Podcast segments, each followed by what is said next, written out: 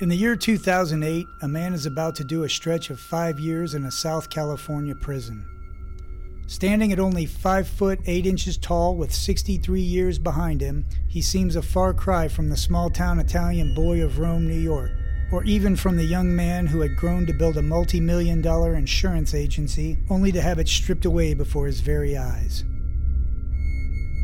He now stands a man whose adversities have thrown him into an extraordinary life of crime and into the sphere of men like Frank Costello, Russell Bufalino, Meyer Lansky, and the infamous underboss Sonny Franzese.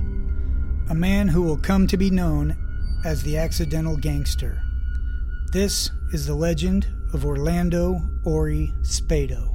I wouldn't know a gunman if I saw one. Gangster era stuff. Violent feuds of public enemies bring a reign of terror and baffle police. How did this famous gangster treat you? He treated me wonderful. This is what I'm telling you, what I'm exposing. This is my doom, doom, doom, doom, doom, doom, doom. Nothing with that guy. So, did he private message you or did he do it publicly? It was posted. I saw that. He was Did trying you? to drop, yeah, he was dropping hints about who he was and saying a Yeah. little bit of like covert stuff so you'd know who he was. Yeah. And I wrote Interesting. back, yeah, okay, now I know who you are. His father's murder was on my indictment. And not two other guys today. You know, and today, in today's world, people are adoring informants. Yeah, we've like talked you- about that on our show before. Yeah. Did you? Yeah, Yeah, how I- America loves a rat. I like America that. Loves yeah. a That's a good film title. America Loves a Rat. Okay, that is an excerpt from the interview we did with Ori Spado. Believe it or not, he agreed to do this show.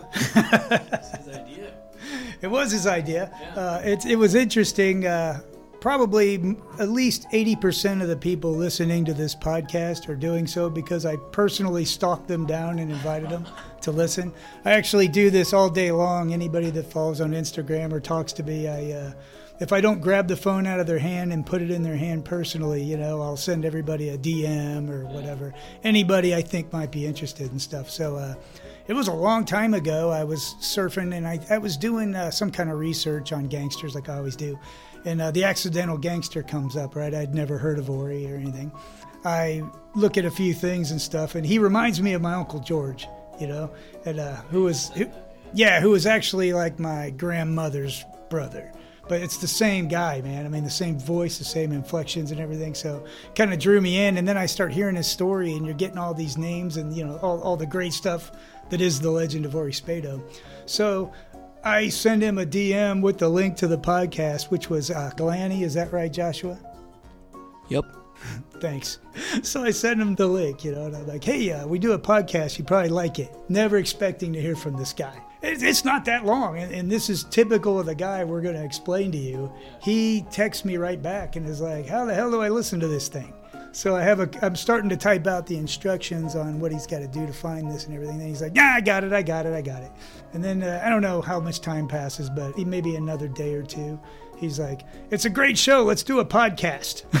yeah. I'm like, well, of course we'll do a podcast. So uh, just one thing leads to another and stuff. And all along, I'm thinking at some point his publicist or somebody's going to go, you don't need these guys. He never does. And uh, he ends up just being a, a great guy. Like, I don't know the impression you get from him.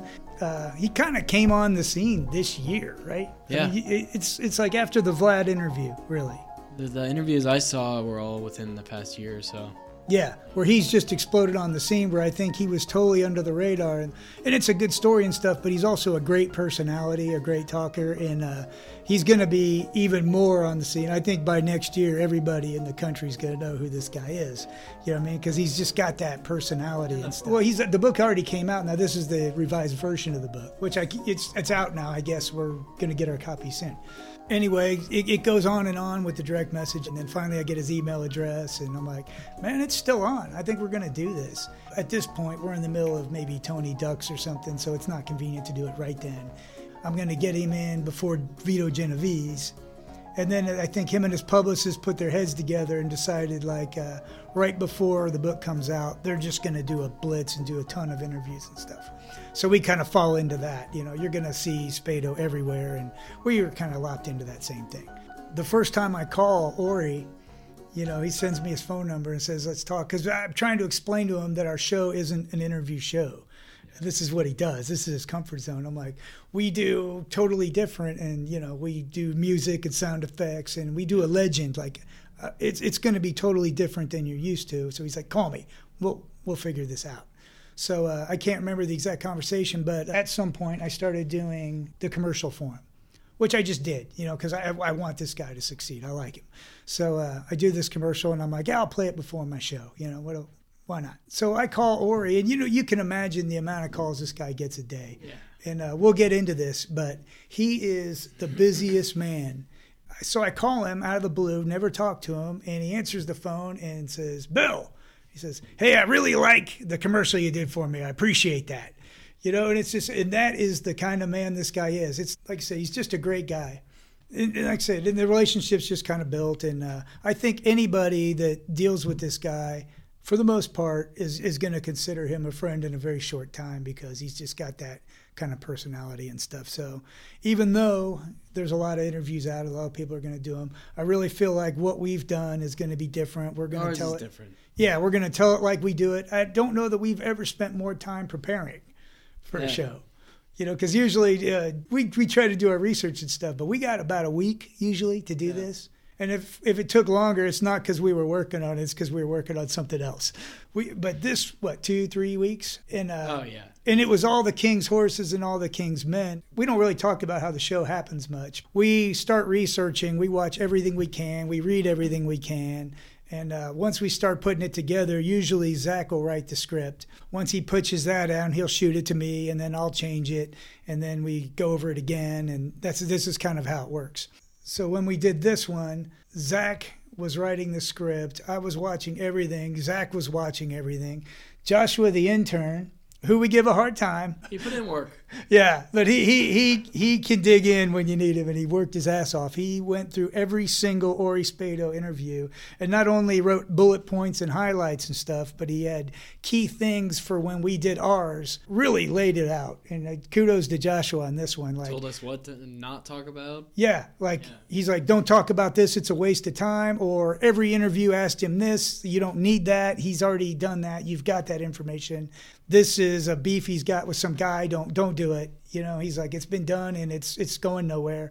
And uh, our whole thing is we're gonna if we figure we're gonna get Ori for about an hour, and we don't want to waste ten minutes because it's it's all pressure. We want to get the shit that nobody else has gotten and the shit we want to do to really tell the story of who this guy is and Joshua was spot on. Like I think everything he told us to do and not do was great advice. So kudos to Joshua on this. Yeah, d- being down in the meat cellar, my thumbs may not be working, but every other part of me is. You might be. You might be on your way out. No. Hanging in the meat cellar by your thumbs, it, it gives a guy time to think. Joshua, I think it was uh, I think it was the best thing for you, and we'll keep that in mind if there's uh, future discipline problems. Anyway, that's kind of how it goes down. So at the end, I end up uh, calling Ori and explaining one more time.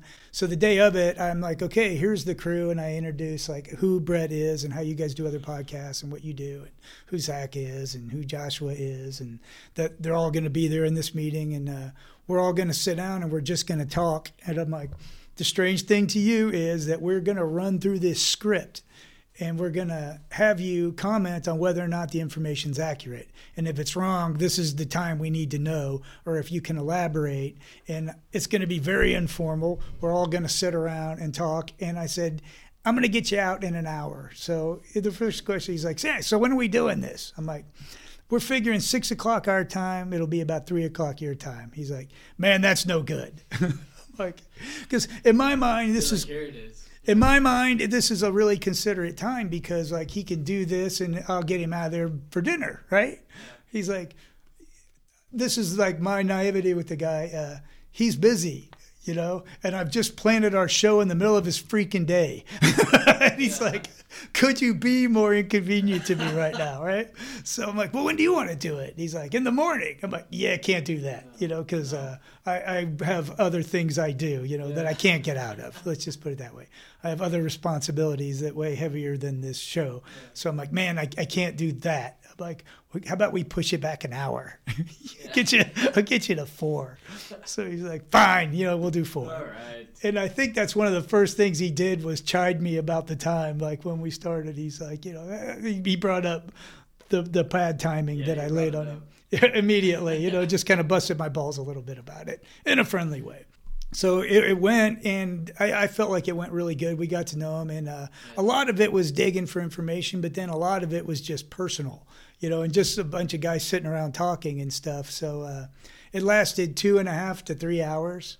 I think it was uh, 235. It got us later into the night than we thought, and everybody's beat by the time it's over. Just uh, perfect Ori. The next day, he sends me an email and tells me how much fun he had, and blah blah blah. And that's that's who he is. Could you tell he what I mean? had fun. Yeah, he seemed like he was having a good time. Uh, like even in the Vlad interview, happy to be there. It was a formal, Yeah. And I think a lot of his is he's and he's having a good time. He likes talking about this stuff and Yeah. everything. But yeah, I felt like I felt like he opened up and was just uh, we had him relaxed and stuff.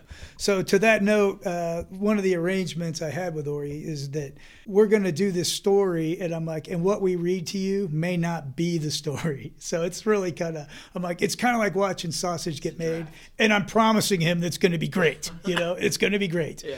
But because I'm going to chop up everything we say and everything you say to us, and it's all going to be reinterpreted, I made it on, my word that we're going to put the show together. I'm going to send it to you, and then you are going to reprove every single word of it. And if there's anything you think is wrong and accurate, or you just don't like or wish you hadn't said it, it's out. I don't even need a reason. So that's that's the agreement. So whatever you're hearing now is approved by Ori 100%. And because that's that's just the way we want to do it. Also, when we made some decisions, like I said, there's two hours and 35 minutes. The show isn't that long, and it's not going to be that long. So we really try to discern what he told us as part of his story and what he told us in a personal conversation. And uh, there, there are some great things he said, but we really have to mull it over and go, you know what? I think at the end of the day, he was saying that personally. He doesn't want that out there. And I think he'd rather he not have to go back and listen to that and stuff. And uh, so, yeah, there's a difference between what he said to us professionally, without a better word, and personally. And if we felt like it was a personal conversation, then we are not going to use it. So that's that's how it goes. But it's going to be a great show, and I think a great story. And uh, I hope we do something that uh, everybody enjoys. I think even if you've heard every Ori interview, because doing this, I listened to everything, read everything, read every article, and I still had a hard time getting from point A to Z in the life and what the hell actually happened and, and how this happened. So I think we've kind of cleared that up. And so even if you saw it, I think you're going to enjoy this because we're going to tell his story in a more cohesive way that's not going to jump around and go nuts and, and go from the past to the present. And I think we can walk you through this, and uh, I think it'll be a good deal. Okay, partners in crime, welcome back for a special episode. Sitting to my right, recovering from the ill fated scripting of Agent Orange Dicky.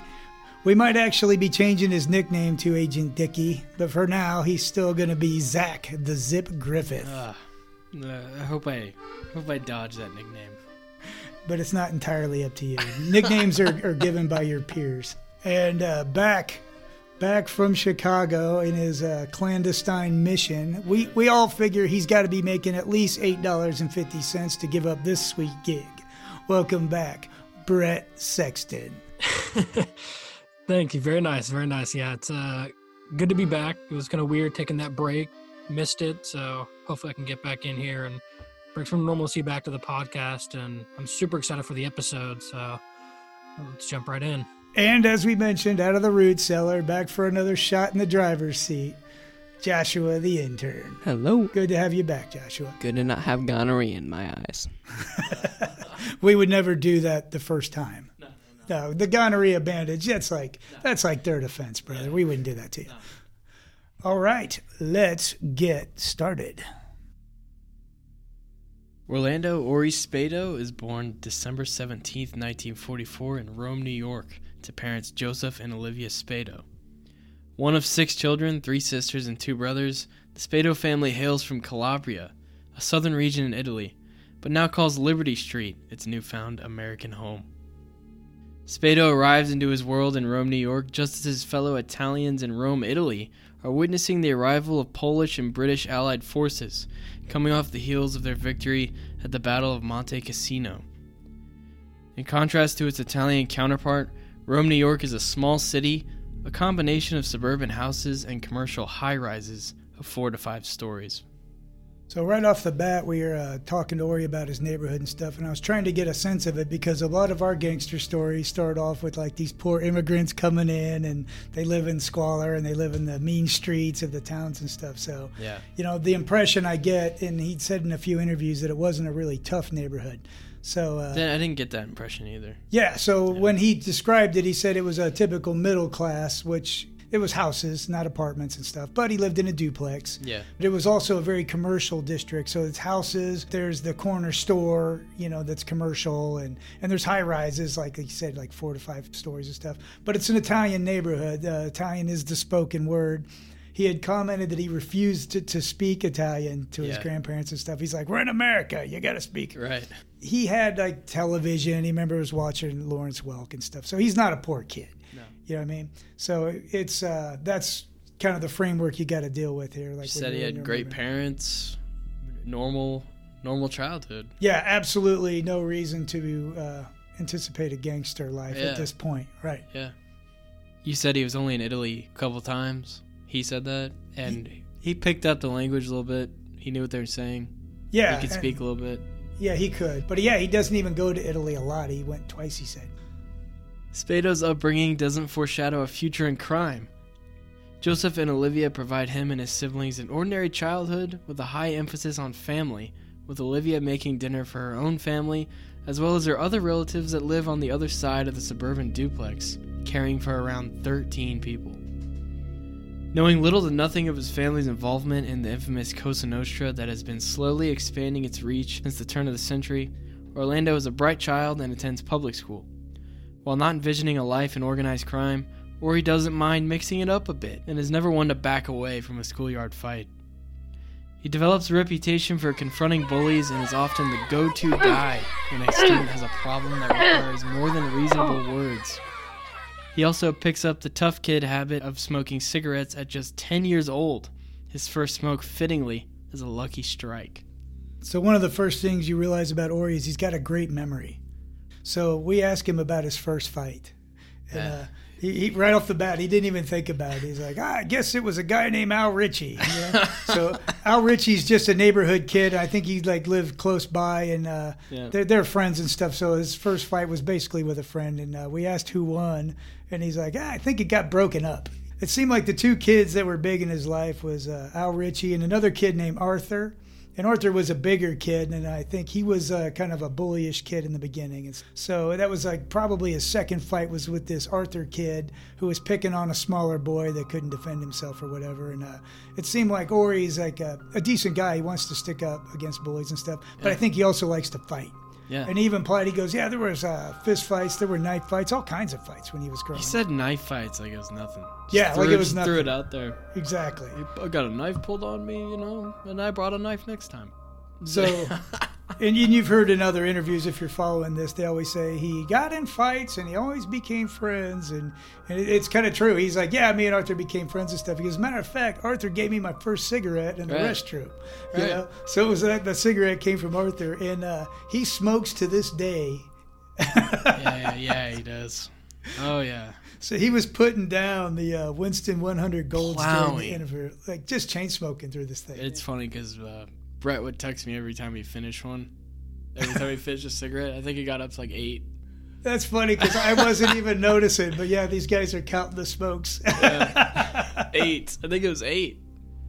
Well, that's because I'm buried in my notes and paperwork and uh, trying to trying to soldier this thing through. Uh, at 13, Spado learns the art of earning money, a lesson that will form his life in the years to come. His first business venture is a neighborhood paper route, which helps him fund new interests like hanging out in front of stores, small time poker games, and pool halls.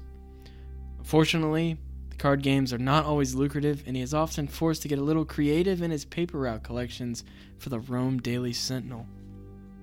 So I asked him about this, and uh, there was a couple interviews where they said he scammed it, but I'm like, what what was the scam? You know, what did you do? So uh, what he would do is uh, a lot of them would pay in advance two dollars for five weeks, which I looked up. It's about twenty bucks. He goes, which even 20 bucks he's like was a lot of money back then but these people like i said it's not a poor neighborhood Yeah. so he could show up in three or four weeks and they're like is it that time already and he's like yeah you know so he'd take the extra money and use it to pay his debts and basically he'd hang out at this store i think it was called arturi's like the owner was tom arturi if i got that right close enough and uh, basically this guy's a marine that runs a store he'd teach ori little tricks like how to know if somebody's hiding behind a tree. Yeah. And he's like, when you walk by, look at the tree, but he'll be moving, so look all the way around the tree. And I thought that was interesting because what you'll see is his entire life seems to be pushing him toward the gangster life. And even though it's the accidental gangster, yeah, it's like the universe is pushing this guy. He- Accidental in quotes. yeah, because he's really inclined for this life, and it's the basic. We've all kind of had these experiences. He's getting to hang out at the basement of this store where they're playing card games and stuff, and he's hanging out with big kids. So he's getting his ass kicked at poked Yeah. off, and he doesn't care. It's it's about hanging out with these guys, and he's happy to pay the debts if he can learn from these guys and, and be with the cool kids and all that kind of shit. So that's basically what was going on there. The interesting thing is the Rome Daily Sentinel that he worked for actually did a piece on Ori last December, and it was nice. It was something about Wow. Ori Spado leads a colorful life or something, or the colorful life of Ori Spado, and uh, it was a nice it was a nice article, and it had a lot of the things you read. But I think it's pretty cool that as a kid he was tossing the papers, but now he's Yeah. like he's a feature story, Yeah. and they do it. And it was a nice color piece on him. You know, it's probably a nice uh, thing to happen in your older years. Yeah. Someday maybe the Daily Journal will be looking me up. I'm in Lafayette. I'm not that hard to find, by the way. Around this same period, Ori gets his first exposure to the big city when visiting a friend for the summer. Suddenly, the high rises back in his native Rome seem dwarfed by the Empire State Building and the Chrysler Building, among other New York City landmarks. Orlando soon learns that although he's an intelligent young man, brains without discipline can only get you so far. His academic pursuits begin to suffer as he finds himself being invited to leave the school premises.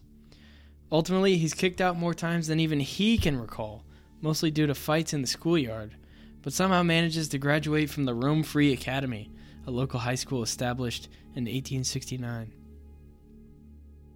Partially to escape the frigid winter months, Spado enlists in the United States Armed Forces in 1963 at the age of 18, where he apparently impresses his superiors enough to be recommended for the Honorable West Point Military Academy. It's an opportunity that most soldiers would relish, but apparently not Spado, as he ultimately turns it down. So the Army at this time picks about 500 guys to go to Fort Belvoir, Virginia. I guess if you go, you automatically get to be a Sergeant E5. Sergeants basically oversee junior soldiers in their day to day tasks. They're expected to set a good example as an NCO, which is a non commissioned officer. And from there, you pass that, you go to West Point. So obviously, it's a it's an opportunity, and he takes it very seriously. Like it's kind of glossed over in some of the interviews, like he turned it down. But really, what he did was he went home. He talked about it with his father, who of course is excited about it and like, yeah, you should do this. But he also talked to some mentors, like a teacher and a few other people. Like he took this very seriously. I, I try to really paint a picture of this guy. He's got a powerful mind. He is deliberate. He doesn't do anything whimsically. This guy's a thinker and he, he evaluates what he's doing. And uh, even to this day, he's got that happy go lucky quality. Don't underestimate this guy. He is razor sharp. Yeah. So what he finally gets to is that well, this thing is going to take like a million years to finish. You know, he goes, it's going to take like seven, eight years. That seemed like all the freaking time in the world. He wants to get out and do things and stuff. He doesn't want to be tied down like that. So in the end, it's the the length of the commitment that makes him say, "Yeah, I'm not going to do it." You know, so he heads back, and uh, that, that's how the West Point thing uh, doesn't shake out. You know, we asked him, like, you regret not going to West Point? Because not everybody gets offered that. And he was like, no, I don't. Yeah, he had a whole like uh, dissertation on regrets and what a waste of time, and yeah, he, he doesn't regret it. Plus, like when you see what ends up happening to this guy, saying that he graduated, went to West Point, and became a colonel or something would be relatively uh, uneventful for what this guy's got in store. Yeah. He ends up stationed in Schofield Barracks, Hawaii, but his official duties are to remain a mystery, as Ori has repeatedly declined to elaborate on the specifics of his military assignments. What is known, however, is that at one point in the time span, Spado has dealings with a local brothel. The brothel story begins when Orlando is approached by some of his fellow soldiers who, like Spado, are from New York and New Jersey. The plan they propose is that the group of young guys head up to the brothel, throw their weight around, and maybe get a little bit of action for free. Or he's talking about these guys. These aren't like childhood friends of his or anything. They're just some uh, jabronis that he knows. Some dudes he met. Yeah, they're just in his like on his base, and uh, since they're all from New York and New Jersey, they've got this tie together and stuff. And then they approach him with this like, "We're gonna go down and we're gonna get some free tail," you know, Yeah. because because we're badasses or Yeah. something. so uh, I think their attitude is pretty naive. You know, first of all, Ori can say things and use words in a way that I cannot get away with. So what Ori said was that you know he's got a different lady every week of his choice, and his attitude is basically that he doesn't need the services of this particular establishment or what they provide. You know, and that would be my paraphrasing of a, of a way that only Ori could get away with saying on. Heavy paraphrasing. Yes. Spado has a bigger idea. With the backing of his fellow soldiers, he will approach the owner of the establishment and muscle in on the business. Instead of getting a little action, the newly formed gang can get a piece of the action. Convincing his friends to back his play, Ori contacts the boss of the brothel and sets up a meeting. He borrows a car, and the two of them take a drive to discuss business. Obviously, his business counterpart is not thrilled at the idea of taking on an unwanted partner. And when they reach a remote area surrounded by sugarcane fields, the reluctant partner expresses his displeasure by pulling a gun on. He presses the gun to his mouth. So Ori's got a gun pressed to his face, and for the first time. This is the first time he's ever had a gun to his face, right? So he tells the guy, basically, if you got the balls, pull the trigger. But remember this if I'm killed tonight, if I don't return as expected, people are going to be coming for accountability, and they're going to cut your dick off, and they're going to find pieces of you all over this island. So if you want to kill me and you got the stones, do it right? So the guy like uh, thinks about it and relents, right? Yeah. He takes the gun away, and so Spado and him end up going and having dinner somewhere and discussing business and figuring out how things are going to go forward, right? Now, what you have to realize is Spado has absolutely no mob connections. He knows nothing of the mob or the mafia. Not at this time. Nothing. And his gang is not a gang. So nobody's coming for him. Nobody's gonna nobody's gonna cut anybody's dick off or cut anybody up. Like it was complete bullshit. Yeah. Right? And I don't even know if Ori knew this at the time, right? Because he thinks he's got a little bit of a posse, right? He ain't got shit. Right. Right? And uh, the brothel is organized. This isn't their first rodeo. So he's he, this could have been the end of the Ori Spado story right here if he had flipped that gun back. Because uh, a, a better, more actual account would be like, if you got the balls, pull the trigger. Right. But there's going to be a little bit of paperwork back at the base, missing persons paperwork. They're not going to forget about this for quite a few months. Yeah. That's going to be the end of this. With the initial meeting a relative success, Ori returns to the barracks and describes the interaction with his partners. To his surprise, his partners are taken aback by the pistol threat and no longer want a part of the business venture. Spado is stuck between a rock and a hard place. Without backup, he can't move forward with his plans. Meanwhile, the already existing partners of the Hawaiian sex trade are assembling, as the organization turns out to be bigger than anticipated. You know, I just picture whoever the leader of the Hawaiian sex trade is, because you got assembling here. So I just picture him like with his fist up, saying, "Hawaiian sex traders, assemble!" well, you got to figure like Ori's thinking this is just an independent yeah, little little rundown thing he's going to take over, but there's some big boss that like this is organized crime on Hawaiian Islands. You Yeah. know, like yeah, uh, there's a private over from the base that says he wants a piece of this action. so like Ori was he was never going to come back from another meeting. no, You know what I mean? And I, it's funny because at the time he wouldn't realize that. Now, of course, he knows. Yeah. Like that was never going to go well. Yeah. you know? And his army buddies are not going to no, you know. And that's what he had said to us. Like uh, once these guys bailed, he goes, who the hell am I going to go to? Am I going to tell the army? Am I Yeah. going to tell guys back in New York? You know, he's like, who the hell's going to back me up at this meeting? That's what he said. So he realized he was dead in the water. He's like, Yeah. if things go south, who the hell am I going to turn to now? And those guys were, those guys weren't backing away from a gun. They were backing away from the story about a gun. Yeah. So, uh, lesson number one in being a gangster: know your crew. Yeah. Yeah. These guys are not battle tested. They inform him that there is a big boss, an owner of a much larger brothel called the Diamond. They tell Orlando that he should expect a call to discuss matters further. Orlando instructs his CQ that if anyone calls for him, they are to tell him that he has been transferred. With those instructions, Ori is out of the brothel business as fast as he was in. It also just gives you like uh, talking about the gangster mind. If your friends came to you and said, "Hey, we're going to go down to this uh, this cat house and we're going to get some," what do you think? You know, they, you'd be like, "I don't know." You know, they- would your mind go to, "No, screw that. Here's what we're going to do. Yeah. We're going to go in there. We're going to get the big guy and we're going to take a piece of this and it's going to be our No. cat house." He's like 21 years old. Right. You know If what I'm that. saying? That, that. So, yeah, the mind of this guy, and uh, that's one of the hardest things for me to try to get around his story and stuff. And like when Joshua was saying to me, like, how does an ordinary guy get into all this stuff? Yeah. I'm like, because he's not an ordinary guy, and he never was. No. You know what I mean? He may not have been in the mob, but this guy was a gangster in his mind from day one. And uh, to, if you really want to try to understand Orlando Spado, you got to throw down that ordinary guy shit and start thinking like this is a bright mind. This is a, you know, for lack of a better term, like a Bill Gates mind in, in crime and stuff. And his brain is going all the time.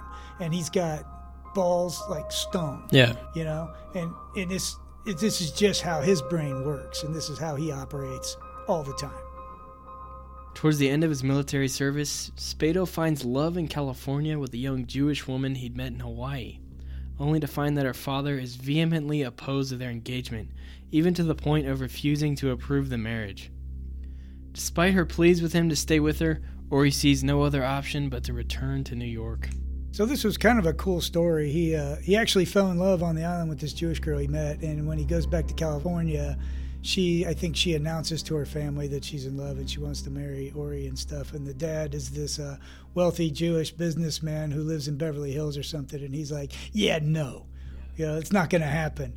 So uh, they have their little moment and stuff. And she's like i don't care this and that. And ori's kind of weighing it and going look i'm not going to be able to provide the kind of life for you. Yeah. you know there's need and it was kind of a cool story because you could tell he did uh, on one hand he loved her you know and it was kind of a sad that he had to let her go and stuff like I said, this is typical Ori. He's like, so I said, look, you may not care now, but someday you're gonna care. And it kind of reminded me of the Humphrey Bogart scene at the end of Casablanca. You know, you won't regret it today, but maybe not tomorrow, but someday and for the rest of your life. Yeah. You know. But he's like, so she left, and uh, I called another girl over. She spent the night. Casually. yes. Casually said it. It was like right at the end of the uh, st- after the you know the, Yeah. the breakup. He goes, so I called another chick over. Meanwhile, uh, this girl's like at her home crying probably. And Yeah, exactly. Or he's getting it on with a new girl. So in the morning, I sent her packing, uh, put on my uniform for the last time. you know, it was just, like I said, I'll never do it justice the way this guy could talk, but uh, it was it was great. It was a great moment. As a matter of course, Orlando receives his honorable discharge in 1966. He returns to his hometown in New York, and his dad gets him a job at the Revere Copper Company. His time there is short lived, however, exactly three weeks and three days, and he soon takes a job at Kelsey Hayes, a manufacturing organization with important contacts in the automobile industry. That must have made his dad just elated. Yeah. You know what I mean? Like, I pull a string, get you a job, and you're out in three weeks. 20, what, 24 days. I'd freaking slap the taste out of his mouth. You know, like I put my name on the line. Your ass is going to be there at least a year. Not even a month. A year, you're going to be there. The plan is to live at home and save up his money, but in the end, he discovers that he hasn't put away a nickel. As Orlando is figuring out his professional life, he seems to be moving forward in his personal affairs as well. He announces his engagement to the lovely Antoinette Giuliano, a marriage that will eventually produce three children, arguably his finest achievement. Like most bachelors about to be tied down, Ori has thrown a typical stag party. But what he discovers at this bash is far from ordinary. Ori is sitting with his father in San Carlos, which is run by Frank Russo Jr. and his brothers. It is here that his father tells him of his grandfather's involvement in the Cosa Nostra. It is also the beginning of a lifetime friendship with Frank Russo Jr., son to New York boss Frank Russo Sr. Okay, so the big takeaway here is that Ori's grandfather and his grandfather's brother were in the mob, and I believe they had mob roots all the way back to Italy. So now Frank Russo Sr. is a boss in New York. Access to him is pretty limited overall. I remember Ori told a story about how he would hold counsel down in this. Uh, I want to say it was down in some kind of a cellar. I don't know if it was a house or a restaurant or whatever, but like there's this locked door that nobody gets in and uh, it's it's really a top level thing. And uh, one of the guys that does get in is Ori's grandfather. So as he, he finds out, I mean, it's it's a rush. He finds out all this stuff, and Yeah. like, not only is he's got people that are connected, but seriously connected. So now going forward, Ori's got a pedigree that someone like you or I aren't going to have. No. You know, even if we're trying to get into the life and stuff. So he's starting at the top, so to speak, a little bit. He's got some clout. Also, Frank Russo, there's a lot of Frank Russos, and when I dove in, I start researching. I'm like, oh, great, he's the uh, Chicago outfit guy, you know? And uh, that's actually Frank the Horse Buccieri, right? but it made sense because uh, the Chicago thing's a little far fetched, but he's got all these things going on on the West Coast, this guy does. So I'm like, oh, this is the guy who brings Ori up, you know? So I, I what was it, like a half a page I got on this guy. And uh, Ori goes, no, not him. Yeah. Other Goes, guy. Wrong, wrong, Frank Russo. This is the New York guy. so it's kind of funny as I'm going over our, our tapes, you know. Yeah. You hear me go like, "Okay, Zach, go ahead, uh, scratch all that. It's inaccurate." so somewhere we lost a half a page of really good stuff that apparently never happened. Yeah. For another episode. Frank Jr. is an attorney and never joins the family as a made guy, but he is extraordinarily connected and begins to introduce Spado to crime legends like his father, Frank Russo Sr., Russell Bufalino, and the legendary Frank Costello. So obviously Frank Costello is mob royalty. Yeah. You know, and his, his power at one point's almost unilateral. We touched on this in the Genovese episode. So in New York City, a judge couldn't be appointed without Costello's approval. He's arguably one of the smartest gangsters to ever rise to the top. And he, and he could accomplish things with a word that most guys couldn't accomplish with an army. And he's going back to the beginning with Luciano and all these guys. So the year now, it's like 1969 to 1970. So like uh, Frank Costello at this point has gone through the Valachi testimonies. He's been through all those television interviews that were a disaster, all that stuff. He survived the assassination attempt by Vinny the Chin Gigante. So all that's happened, and he's officially retired. But apparently, what happens now is he just has these social, entertaining dinners and stuff where uh, guys still come around from everywhere to get advice and things like that. So when Ori meets him, it's in a social context. He's not. Uh, He's not at a business table where people are getting discussed about getting whacked and things like It's that. It's not like a know. formal meeting. No, he's not. He's he's young. He's 25, and he's he's just being introduced, and it's completely social. So I'm asking him what it's like to be at a table with Frank Costello, you know, because this is something I've been dying to find out. Because they always like, oh, you met Frank Costello? Okay, check, and they move on. You know, I'm like, no, what's it like to be in the presence of this guy? Right. And uh, Ori's response is, well, honestly, what I remember is just my head on a swivel, checking out all the beautiful women. And, and uh, Zach and Brett are right, right there. They're like, yeah, definitely. man." I'm like, I could kind of tell I'm starting to become an old man because I'm like, you're at a table with these guys and you're worried about the women. What the hell is wrong with you? His whole response to that is, you know, people put their pants on one leg at a time, and he's like, I, I was told to keep my mouth shut and sit down, and that's what I did. Yeah. But he, he, he also kind of mentioned, he goes, look, I, I treat him with respect. And uh, he was asked to call him Uncle Frank and stuff, you know. And there's, it was a cool story, but he's basically like, I don't treat Frank Costello any different than I treat the guy in the alley or the janitor at my building or whatever. And everybody's the same, and we're all the same. And that was kind of his attitude. And uh, I believe it. I don't think it's just a, No, I believe it too. a mantra. When you when you talk to him and stuff, and like everything, every interaction I've had with him is that that's who he is. Yeah, especially his interactions with us. That's what I get.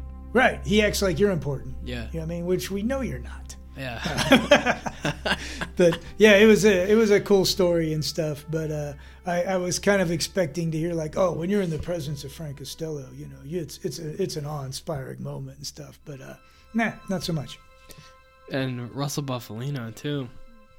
If you've seen The Irishman, Joe Pesci. Yeah. Yeah. And, uh, he talks about uh, Bufalino and uh, just he was a mellow guy, subdued, very powerful guy, Yeah. and very understated, you know. And uh, he tells a story about uh, Bufalino, like somehow him and uh, Frank Russo Jr. in charge of taking care of some kid. I don't know if it's a stepson or what it is, but he's in jail, and it's their job to like every week go and bring the guy Italian food and stuff and make sure he's okay and stuff. So that's basically when you're talking about he knows these guys. This is it. Like it's an honor to do a favor for for Russell Yeah. and to, to bring this food and stuff. Like it's not like he's out doing hits Right. for Russell Bufalino, you know. But uh, he, he did mention in several interviews, if you're following him closely, he said that uh, Pesci did an Yeah. amazing job of portraying him Yeah. and stuff. And he did. It was good, but yeah, you don't know if that's close to who the guy is. Yeah. But he says, yeah, that's who he was exactly. Uh, he also introduces him to more mainstream legends like film producer Agostino Dino De Laurentiis. And uh, this is where Brett gets fired up. Agostino Dino De Laurentiis, born August 8th, 1919, died November 10th, 2010, was an Italian American film producer. He was one of the producers who brought Italian cinema to the international scene at the end of World War II. He produced or co produced more than 500 films, of which 38 were nominated for Academy Awards. He also had a brief acting career in the late 1930s and early 1940s. De Laurentiis produced such films as Barbarella, starring Jane Fonda, The Valachi Papers, which paralleled the Godfather series, Serpico, starring Al Pacino, Death Wish, Blue Velvet, starring Dennis Hopper, 1978's King Kong, Conan the Barbarian, starring Arnold Schwarzenegger, the remake of Flash Gordon, David Lynch's Dune, and the 1986 King Kong Lives. De Laurentiis also produced several adaptations of Stephen King's work, including The Dead Zone, Cat's Eye, Silver Bullet, and Maximum Overdrive. De Laurentiis' company was involved with the horror sequels Halloween 2, Evil Dead 2, and Army of Darkness. And uh, if you listen to me and Brett's show on movies, we don't think very highly of the Academy. so I I wonder which movies that he produced got nominated and which didn't. 'Cause I'm, I'm willing to bet a non-deserving movie won over a deserving one. But you know, that's that's. If you want more on that, listen to our show. But Yeah, since you slipped it in, how do they listen to your show? once you once you get the plug in. Do you like that? Do you like I slipped it in there? Uh, we're on Apple and we're on Spotify. We're part of the Running Hook Podcast Network, so check us out. So if they're going to Spotify, they type in what? Type in the Running Hook. There you go. Yeah. At some point, Orlando finally decides to make the leap from job to career and lands at the Prudential Insurance Company. His brains, determination, and charisma make him an ideal fit, and his career thrives. The insurance business is immediately something Ori falls in love with. A people person and possessing a non-stop thought process, Spado is a natural insurance salesman. So at this point, I kind of stop and I asked uh, Mr. Spado why he likes the insurance business so much. You know, because to me that that would be like watching paint dry. Yeah. You know, it's not my thing. But uh, y- when he answers you, you can tell that he really does love it. You know, he just recollects his love for people, how he'd go business to business, just writing up policies left and right. And when the day was over and most people go home, he'd start going door to door, and he's just not afraid to knock on doors at all. You know, and I think he just loved cold calling people and just meeting new people Oh, and, and, and selling them shit. Like, and he's just born to do it. Like, you're either a salesman or you're not. You know, and if you're not, you're going to have a miserable go of it. Your dad's a salesman. My dad was a great salesman. Yeah, he was uh, really successful. Still doing it. yeah, he, he's he's good. He- Yeah. he was great. You know, and he's got that quality that uh, I don't have. You know, it's probably no secret. My dad has a likability that most people don't find in me. He can talk. he can talk. You got the talking from him though. Uh, maybe, maybe. Or he quickly works his way up the ladder, even becoming a member of the Million Dollar Roundtable. Still a young man at the dawn of his career, Ori is earning more money than most men his age will see in a lifetime. So Ori's getting paychecks that he said are like five hundred and seventy dollars, which is like making about $4,000 a week in today's money. And he tells us this story where he's just he's just going along and he's not saving a nickel, right? He's living the high life. I mean, he's a celebrity, you know, in his own neighborhood and stuff. But I don't think he's got his head wrapped around it yet. But one day he happens to see an older guy's check and it's about $150, right? So you're figuring that guy's making about 750 a week Right. right? Not not chump change. And uh, the guy has a wife, kids, house, all that stuff. So now Ori's getting a, a different self-image of himself, and he's going like, "Holy shit, I'm a high roller," Yeah. you know. And he's he's realizing he's something special. Where I don't know that it before that he really got. I don't think Eaton understands. Yeah. Yeah, he didn't understand how successful he is. Yeah. Now considered one of the golden boys of the insurance racket, Spado decides to follow Horace Greeley's advice and go west, young man, go west. He requests a transfer to Los Angeles, California. The request goes unanswered, neither accepted nor denied. It seems his district manager, Sully, a man Orlando still describes as a good man, is in no hurry to give up a salesman who brings in millions a year.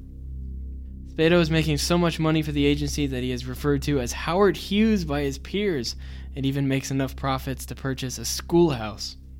As time moves on, he becomes increasingly frustrated when an unexpected opportunity arrives. While visiting his stockbroker, Ori happens to meet the manager of John Hancock Insurance. He mentions his desire to move to California. A call is made to the west, and soon Spado is in his Cadillac heading for warmer weather. Of course, he has a Cadillac. When the move is finalized, he brings his wife and daughter to Los Angeles and even has an office on Beverly Boulevard in the CBS building. Spado fondly recalls that Merv Griffin's office was just upstairs from him. Wouldn't it have been like a colorful element if it had been like Spado packs up his 75 gremlin and heads west? Not his style. No. So at this point, uh, Spado recollects that he's beginning to really enjoy the California life and all it entails. He's making connections. He's hanging out at the fanciest places. You know, he's got the jack to spend it. His reputation is starting to be built up as a successful businessman and as a great guy. And all the while, he's going around making friends, charming people, making money.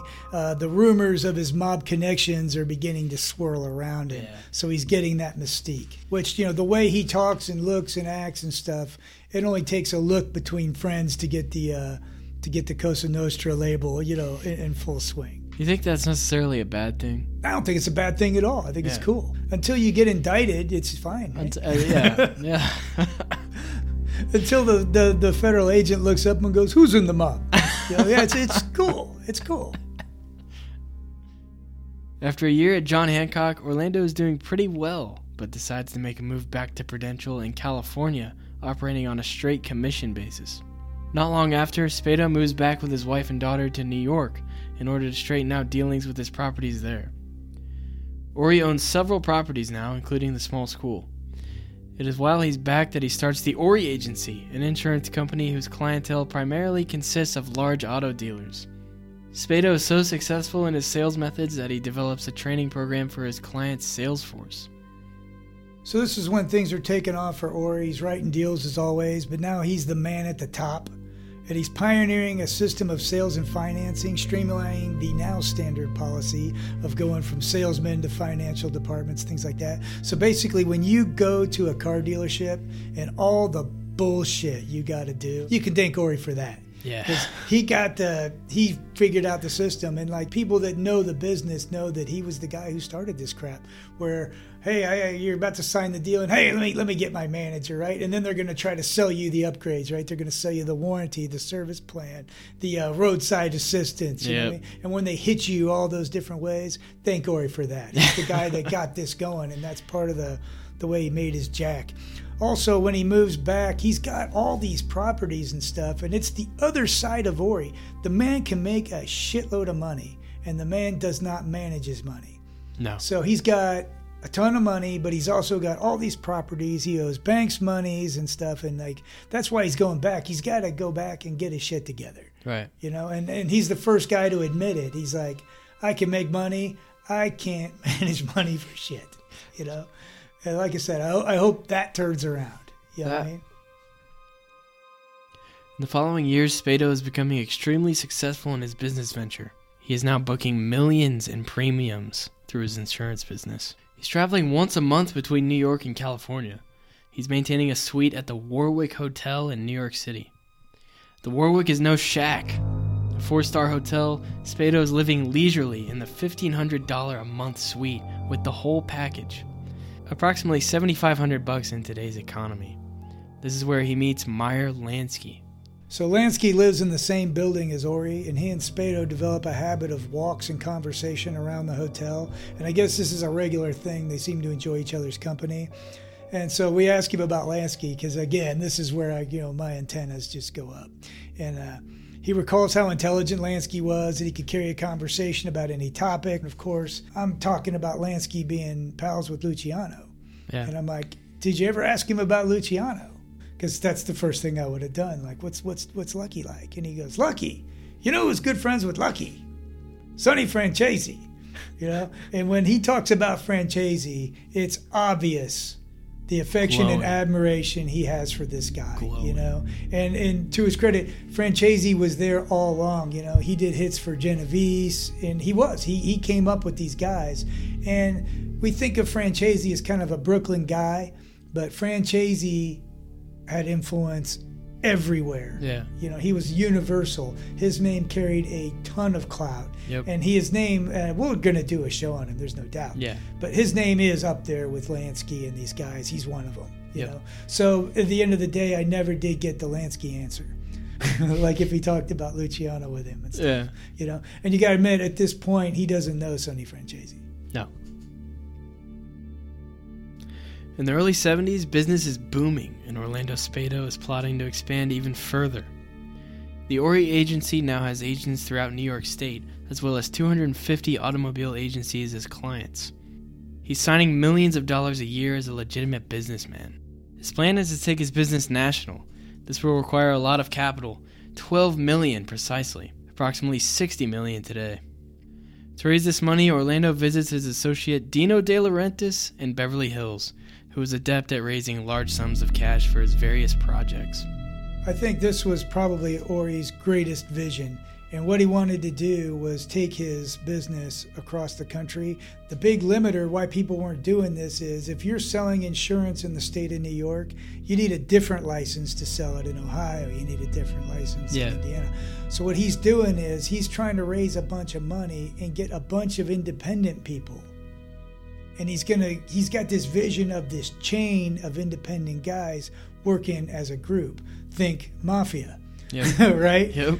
and it, he's he's gonna set it up exactly like that. He, everybody's gonna be independent but they're gonna be working for him. He's gonna be the boss of bosses of the insurance business. You know and that's me and my interpretation of what he had planned.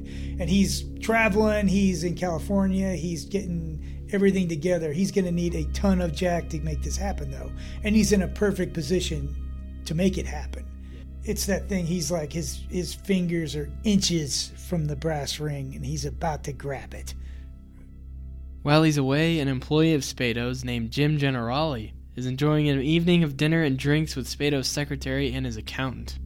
Trouble is brewing.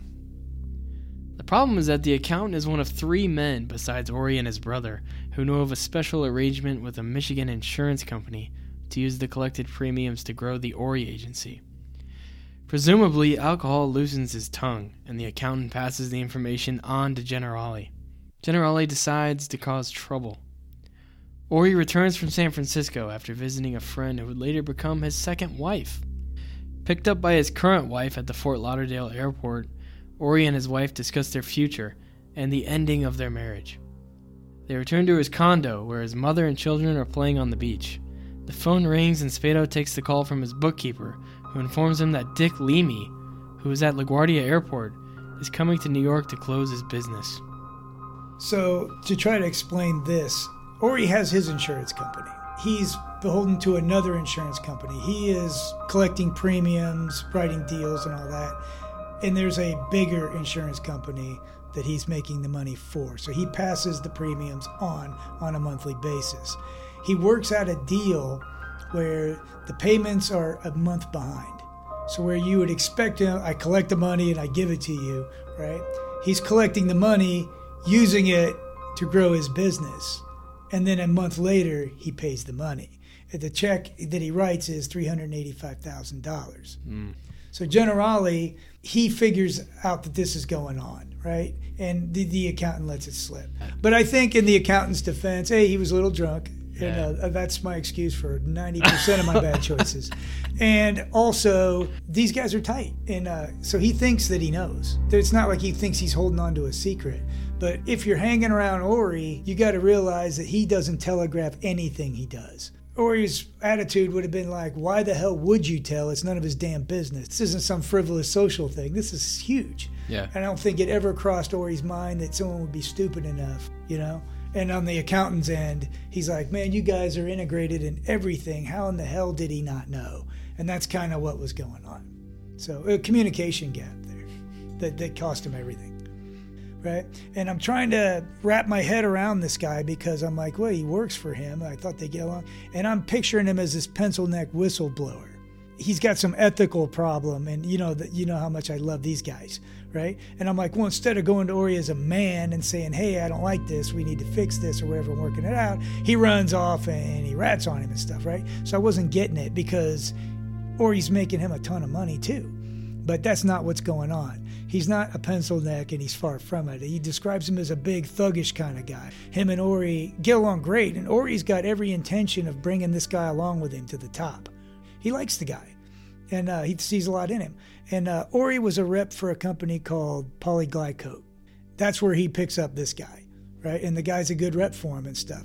But he picks the guy up when he's making about fifty thousand a year. Right? Yeah. He's not. He's okay. He's not making a good living though. He's not killing it by any means, right? Under Ori, he's making hundred thousand dollars back then, which is to say, under the tutelage of Ori Spado, this guy's making about half a million dollars a year, right? And when he hears this, he realizes there's an uncomfortable leverage situation and decides he's going to try to steal the Ori agency out from under Spado. So he's not a whistleblower. He's a piece of shit that's going to betray his boss Yeah. and try to make a move, right? So basically, this guy's another gangster. Uh, as if Ori's ever going to let that happen. So now what has to happen is this guy calls the insurance company and says, "Hey man, this is this is all going to blow up because I'm going to pull the whistle on you guys and blah blah blah." So now this company's like, "Hey, Ori, got to got to get that check now. We got to make it good." So Ori owes these people three hundred eighty-five thousand dollars. They want it now or in a day or something like that. You're talking about uh, two million six hundred thousand dollars in today's cash, right? So, and he's got all this shit going on with the expansion and stuff. He's leveraged out, right? So he's got to come up with the money. He almost does it, but he comes up short, Yeah. and that's that's where this shit gets down. Orlando heads immediately back to New York to meet with his business manager and his lawyer, Frank Russo Jr. Frank informs him that he's looking at 50 years in jail and recommends a younger lawyer named Louis Frendizi to represent him. Essentially, Ori needs to come up with enough money to cover the extensions. He comes up short, however, and ends up with an indictment of 11 counts of mail fraud. The legal process takes four and a half years. So to explain how this goes down with the mail fraud, Ori's looking at 50 years.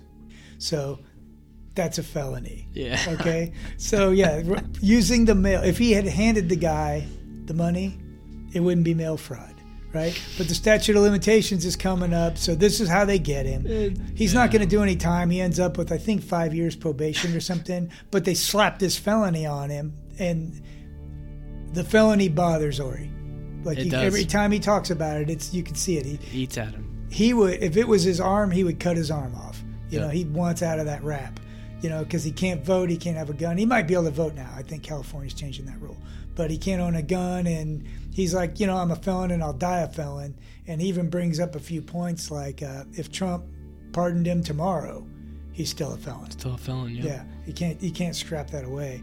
The other thing he was talking about with mail fraud, he gave an example like say you're in a relationship with a girl and you decide to break up or whatever, you dump her, whatever, and you're like you feel bad, you're going to take care of her for a while. You say, hey, I'll send you two hundred dollars a month, I'll take care of you. So you're in a different city now and you're mailing her two hundred dollars and stuff. He goes, certain amount of time goes by and you decide, eh, relationship's over, I've helped her enough, we're done. That's mail fraud. That's bullshit. So yeah, and that's that's he was giving examples like that, and it's like, and it, what it is is like, it's not stuff people get busted on every day, no. but if you're in their crosshairs and they want you, they will find a way to get you. Yep. And that's what happened with the mail fraud thing. But he didn't do 50 years. No, he didn't. Yeah.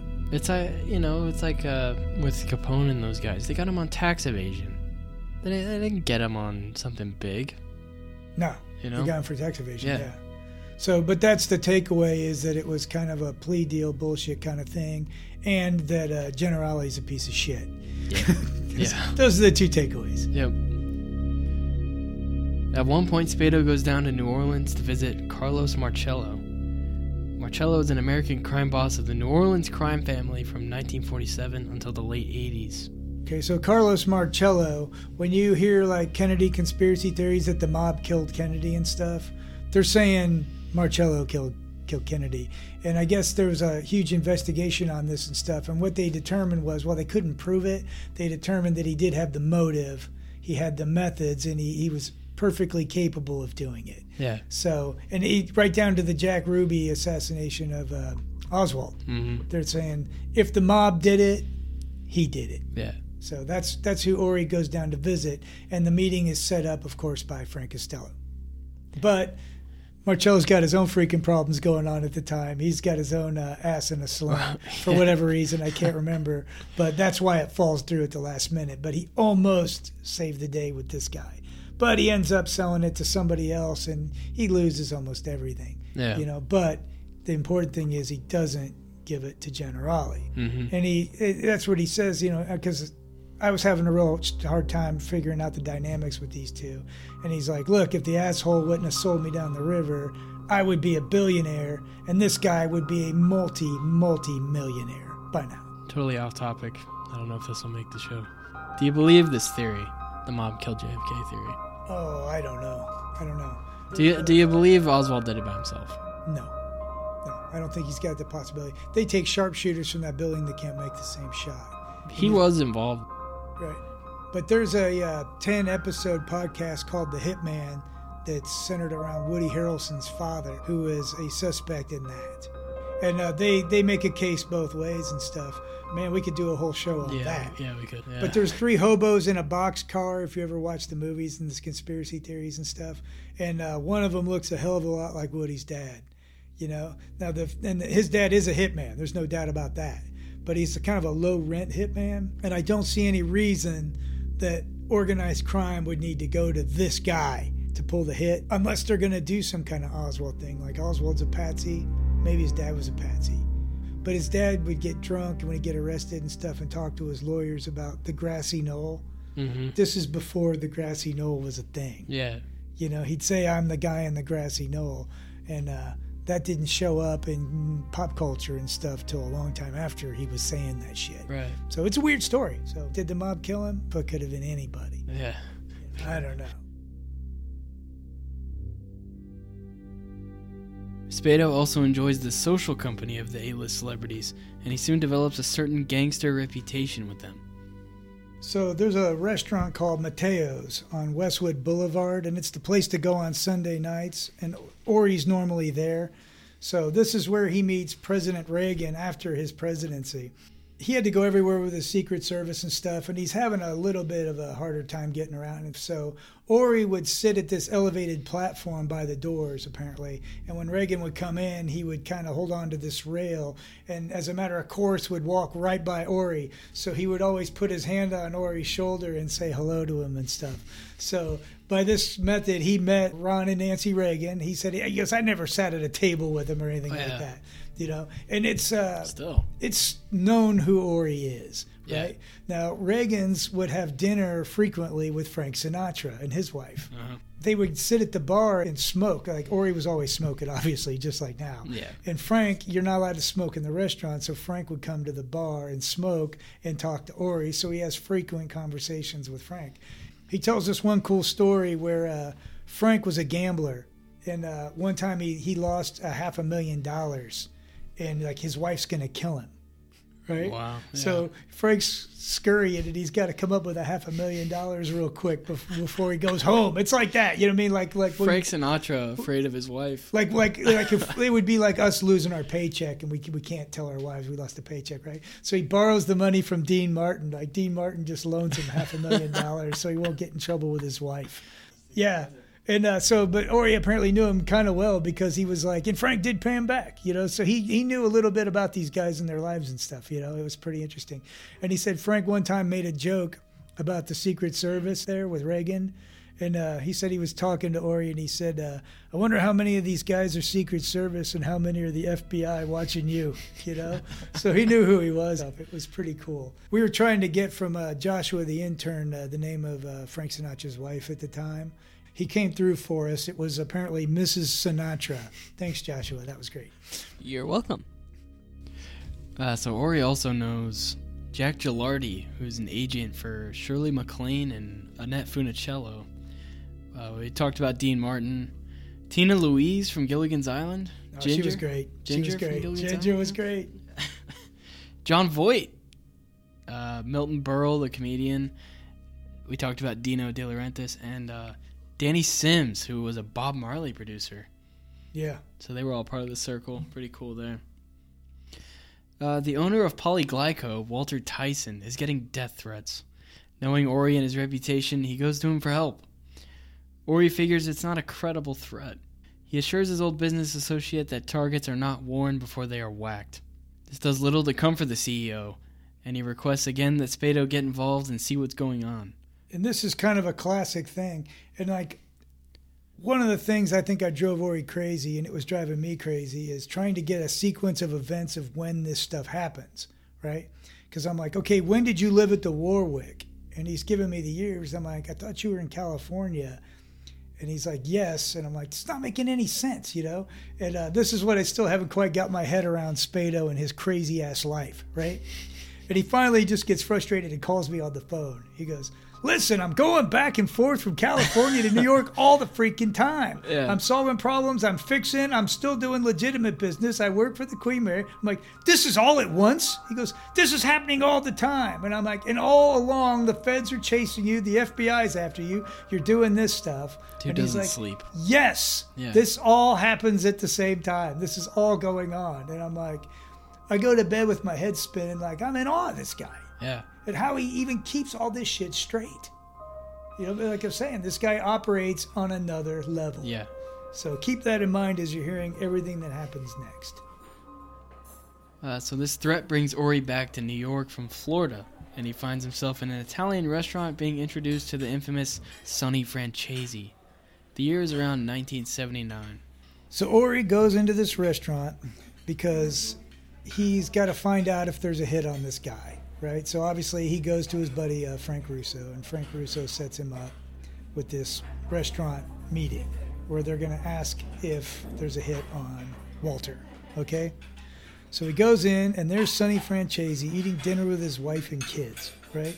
Ori sits next to Sonny, and they speak really quiet, like in whispers, about Ori's situation. Namely, can Sonny find out if there's a hit on, on his business associate, right? So Sonny agrees to check around and call him later. And Spado's got just enough time. He leaves him his contact information, like his phone number and anything, like his phone number in Florida, his phone number in New York, California, all this stuff, right? And uh, Sonny says he'll he'll get back to him on it and stuff, right? So he's barely got enough time to do that when Ori gets a severe allergic reaction to the fish they're eating. It messes him up bad. So he he bolts up, he wrecks the bathroom. Then he's bolting outside and he's vomiting on the sidewalk and stuff, right? It is a shit show. And like it, like his life is in danger from the allergic reaction. This has just happened after he just meets Sonny. So Sonny has two of his men take Ori to the hospital to get him fixed up. So when he gets there, the doctors are trying to get his name and stuff, and these guys are like, "You don't need to know his freaking name, just get him fixed up, right?" And they're like, "Well, wh- what's your name?" He's like, "Look, you're not getting any names, you know." And they're like, "Here's what you do: you fix him now. You don't need any fucking names and all this stuff, right?" So that's what's going on. So they fix him up, and he he manages to uh, survive. So two weeks go by, and Ori's taking his time getting back to Florida and uh, he's traveling with a lady that'll eventually become his second wife and uh, he's checking his office for messages as he goes. And all he's hearing is that there's this guy calling in the morning that doesn't leave his name and hangs up. So he doesn't think much of it, doesn't realize who this guy is. So finally, they get to this town called Utica and they stay at a Ramada Inn. And he says when he first walks in the room, the phone's already ringing. So Ori answers the phone, and it's a friend of his from New York on the line, like, Where the hell you been? Or he's like, How did you get this number? We just got here. And he's like, Don't worry about that. You need to come back. Get Frank and come back here. So, long story short, he gets Frank Russo. They pick up Walter, and they all meet back at a restaurant with Sonny Franzese and Michael Franzese and a bunch of other people. And they hash this thing out. And uh, my impression is there was a hit on this guy, after all. But Sonny finds in Ori's favor that this guy's not going to get killed and stuff, so they resolve it. And uh, apparently, maybe that's where the bad blood between Michael and uh, Ori Oh, all started was with this, right? Which Yeah. we don't really want to get into. I think that's all water under the bridge. Yeah. But maybe Michael Franzese had something to do with the hit or something. I'm not 100% sure on that. That's my impression. Oh, I can't can't swear to that. Man. Once they're done, they walk outside. Sonny tells Ori that uh, you know he likes his style. He's got balls and stuff, and uh, he's like, "When you come back uh, into town, why don't you have Christmas with uh, me and my family? You know, stop by and see us and stuff." And it's the beginning of a long friendship with Sonny Franzese. And he's like, "Tell you what, when you're out there, man, if you ever have a problem, you tell him you're with me." So that's the that's how it starts. Sonny Franzese is a legendary underworld figure going back all the way to Luciano and Vito Genovese. He is perhaps most known for speaking on a recording about his favorite method of disposing a body. The method involved dismembering the corpse in a kiddie pool. Draining the blood, drying the severed parts in a microwave, and then shoving the pieces into a commercial garbage disposal. He is thought to be responsible for over 50 murders. It's Ori's introduction to Colombo mob boss Sonny Franzese that helps him solidify his role in the organized crime world. So it's been said in other interviews and stuff that like uh, people have accused him of dropping Sonny's name and doing things like that, but uh, he only did it a couple of times. And uh, one of the times he's in San Francisco with his crew and they're starting to make good money. And he, he comes in one day and he's like, they're all white as a ghost, you know, and they're like, man, you got to go see these guys. These Italian guys want to see you and you got to blah, blah, blah. So basically, the established mob of the area is pissed because Ori's making too much money now right? So they're like, you can't go there and stuff right now. We got to figure this out. And he's like, nah, I'm going to go there. I'm going to go talk to him. So he goes, and uh, it doesn't go well. They're like, you know, you're making too much money. You should be kicking up to us. Who the hell you think you are? And it's going bad. Eventually, the way this is going is he's either going to be out of business or he's going to have to start kicking up to these guys, paying them a bunch of money. It's just not going well. But before it's over, they go, Who are you with anyway? Where the hell did you come from? And he says, Oh, I'm with uh, Sonny Franzese. And he's like, Everything changes, man. He goes, It's like he goes from being in the shit to anything you want to do is fine with us. We'll stay out of your way. You can operate here. And uh, so that's who Sonny Franzese is. And he's not, like I said, he's not just a Brooklyn guy. His influence reaches everywhere. Nobody wants to mess with Sonny Franzese. I mean, imagine that what that would have done when he was in the sugarcane field with a gun to his head. Yeah, that's what it would have Yeah. been. He he would have taken over the property Yeah. if he had this connection at the time. Orlando Spado has become one of the guys in Hollywood that they call a fixer. The guy people come to to resolve disputes in Hollywood. It doesn't hurt that his rumored connections with notorious mob bosses like Meyer Lansky, Sonny Franzese, and Russell Bufalino happen to be true. Everyone in the entertainment business knows that they can use a friend like Orlando Spado. As all of this is happening, Orlando Spado becomes acutely aware that he is being watched by the famous Los Angeles Gangster Squad. The squad is a law enforcement group assembled by Chief William Henry Parker III to rid Los Angeles of Italian gangsters. This is followed by an FBI organized crime task force in Los Angeles and other cities, who also start surveilling him. Spado once mused that there were so many cops and agents parked on his street that if he could have charged them for parking, he could have earned a good living. Eventually, one of the agents on Ori's case begins to utilize his drug addicted girlfriend to get information on Spado. Ori doesn't take too kindly to this and places a call to the officer. So we discussed this for a bit, and uh, basically, Ori calls a cop and says, you know, hey, look, you're a good guy. I'm a bad guy. If you catch me, then you catch me. But this girl's troubled. She's got problems. She's not part of this. Do not mess with this girl anymore. You're going to have a big problem with me. And the cop was actually cool about it and backed off and, and played by these new rules. And it seems to me like this is a different culture at the time. There was some kind of mutual respect between the gangsters Right. and the police that I'm not sure exists now. I don't think it does. Yeah, but at the time, there was a certain amount of, uh, yeah, like camaraderie and respect It's between part of the game. Yeah, yeah. All right. So this led to the conversation about his girlfriend and by extension Johnny Franzese, who apparently they kind of hang together and stuff. And uh, the basic story is that the girl and Johnny both wrestle with drug addiction. Uh, she's hooked, Johnny's hooked, and uh, always trying everything to get him off of drugs. And uh, when he's telling you the story, you can tell this is a painful time in his Yeah. life. Yeah. Uh, he's going out of his way, even grabbing drug dealers, anybody he can think of that might provide drugs to these people, and threatening them with their lives if they deal. And he's like, it just, it just doesn't matter. He once said, you could uh, drop Johnny off in the middle of the desert and he's going to score. It's just how it is. Yep. So he breaks up with the girl as a matter of course. He still tries to help her now and again. He uh, there's this one sad day where he sees her sleeping in a doorway, and he's like, I just can't stomach it. So he takes her and he comes up with a story to get her into a rehab and stuff, and tries to get her clean and stuff. And uh, then finally, of course, in one day, he keeps in touch with her mother. So the mother calls and tells that she's passed away, and uh, you could tell this is a it's it's a bad moment in his life. It's affected him. Even when he tells the story now, you can sense the pain in it and stuff. And uh, it's part of the reason he went to such lengths to try to be a savior to Johnny, because you know just this whole drug addiction thing is, Yeah. you know, if you've been through it, it it's it's a bad deal. Yeah, it's the last relationship he's had to this day, long term with a woman. Yeah. Uh, meanwhile, Johnny Franzese is still hooked on drugs. He frequently visits Ori. Ori tries to get him straight and eventually leads him to the path of sobriety. As Ori is dropping a messed up Johnny to his brother's Michael's house, he passes an AA meeting that gets him sober for about a year. At the one year anniversary of his sobriety, he calls his uncle Ori and invites him to his meeting. Ori attends briefly to support his friend's son, only to find later that Johnny was wearing a wire. Ori is later invited to Johnny's wedding, but stays only briefly. Johnny tries to set up Ori for selling him a gun, but the case never develops as there isn't a shred of evidence, not even a gun. Johnny will eventually testify against Ori, offering false testimony to implicate him with the Colombo family. Jim Generali is apparently not finished as he tries to call Ori and discuss his mob friends Meyer Lansky and Sonny Franzese. Spado doesn't play ball and shuts Generali down.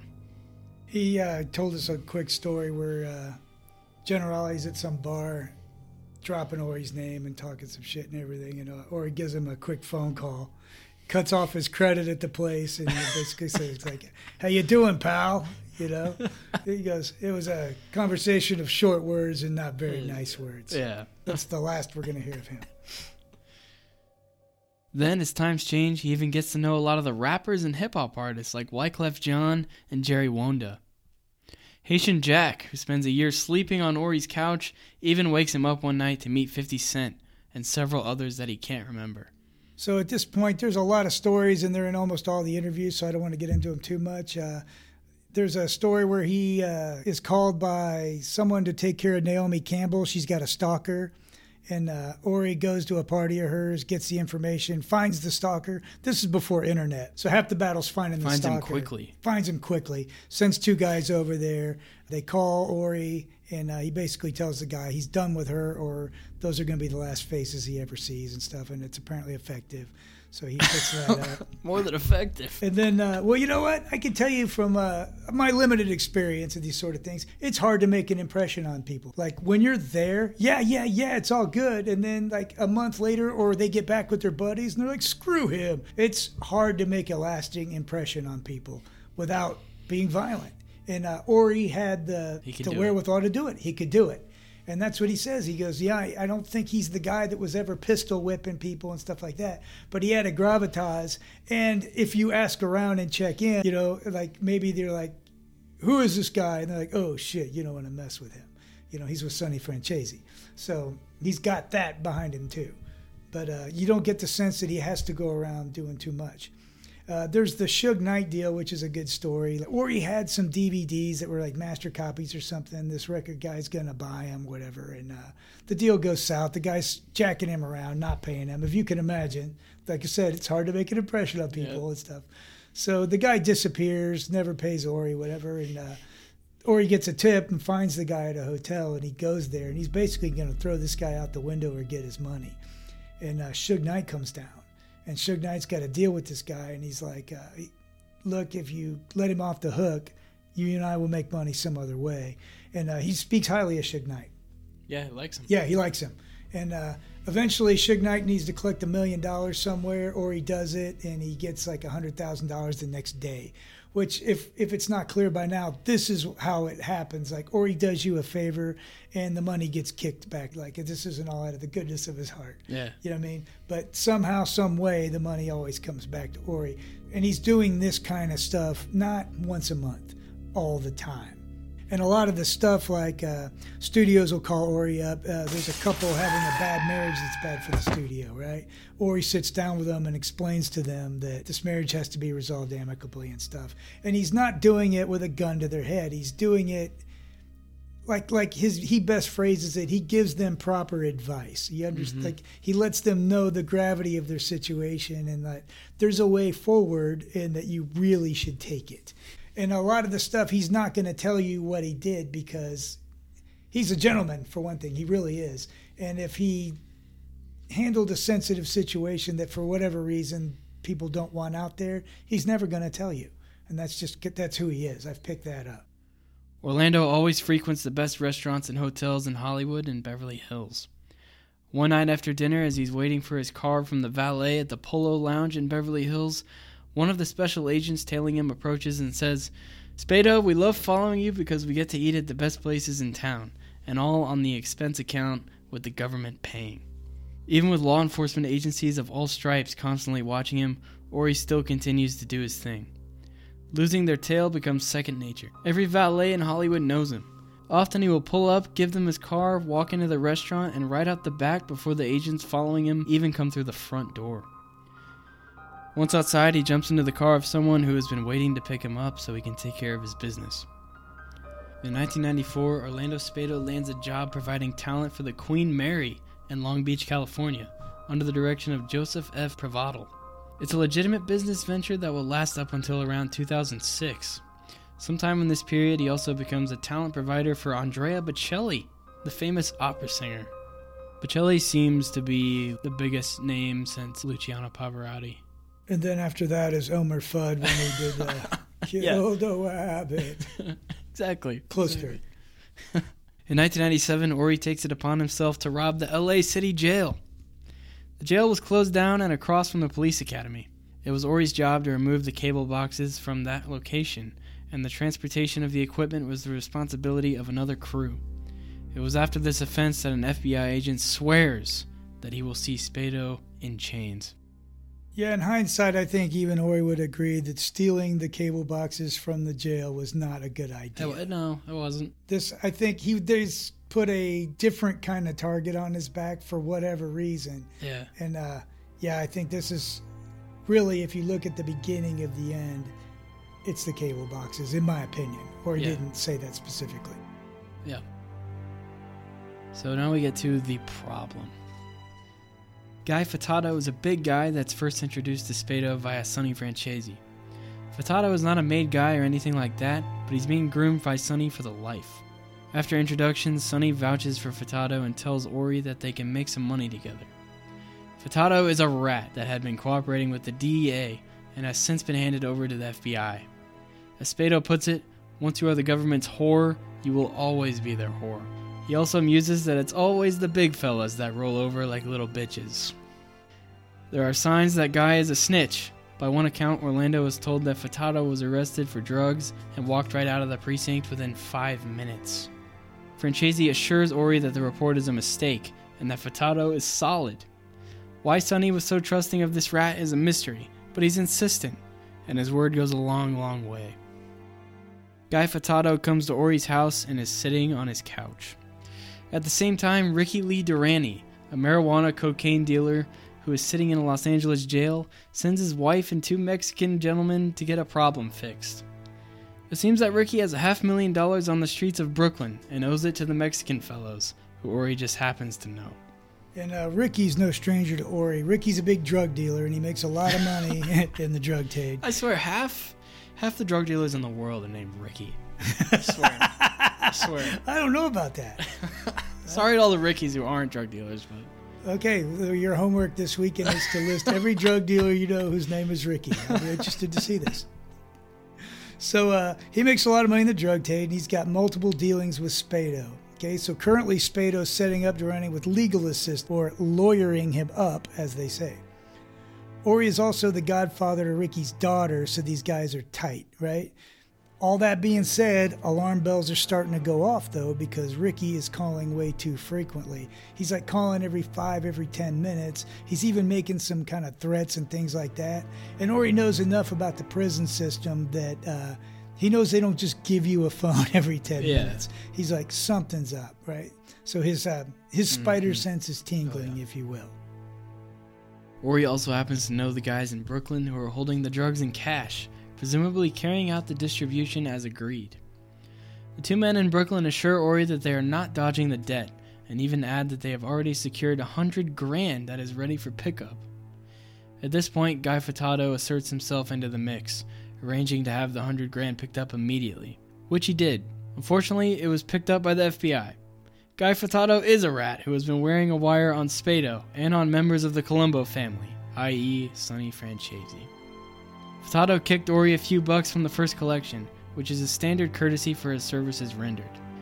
Furtado then makes the assertion that he will get the rest of the money, but that he'd like to set up a new deal, getting 50 kilos of cocaine from them every two weeks. He's using Ori's name to help leverage the deal and to presumably give the Mexicans more confidence that the deal is a good risk. His real aim, however, is to get Spado's name on the wire conversation to help build a RICO conspiracy case. Having only received one fifth of the money they are out already, it is not very likely the Mexicans will feel like coughing up 50 kilos of anything. Furtado then instructs Ori to introduce him to Johnny Franzese per the wishes of Sonny. Unbeknownst to Ori, Furtado and Johnny are well acquainted, as they are conspiring to set him up and anyone else they can rope into this bogus drug deal. To complete the trifecta, Ricky Durante is part of the setup. The meeting is set up at a restaurant. Ori is sitting between the two rats, both wired. Furtado goes back to New York and meets up with Colombo capo Michael Catapano and tells him all about the big new drug deal that, quote, he and Ori have going. In reality, there is no cocaine deal. Ori's only interest is in retrieving the 400 grand balance from New York, to which he would get a cut of about 50 grand for services rendered.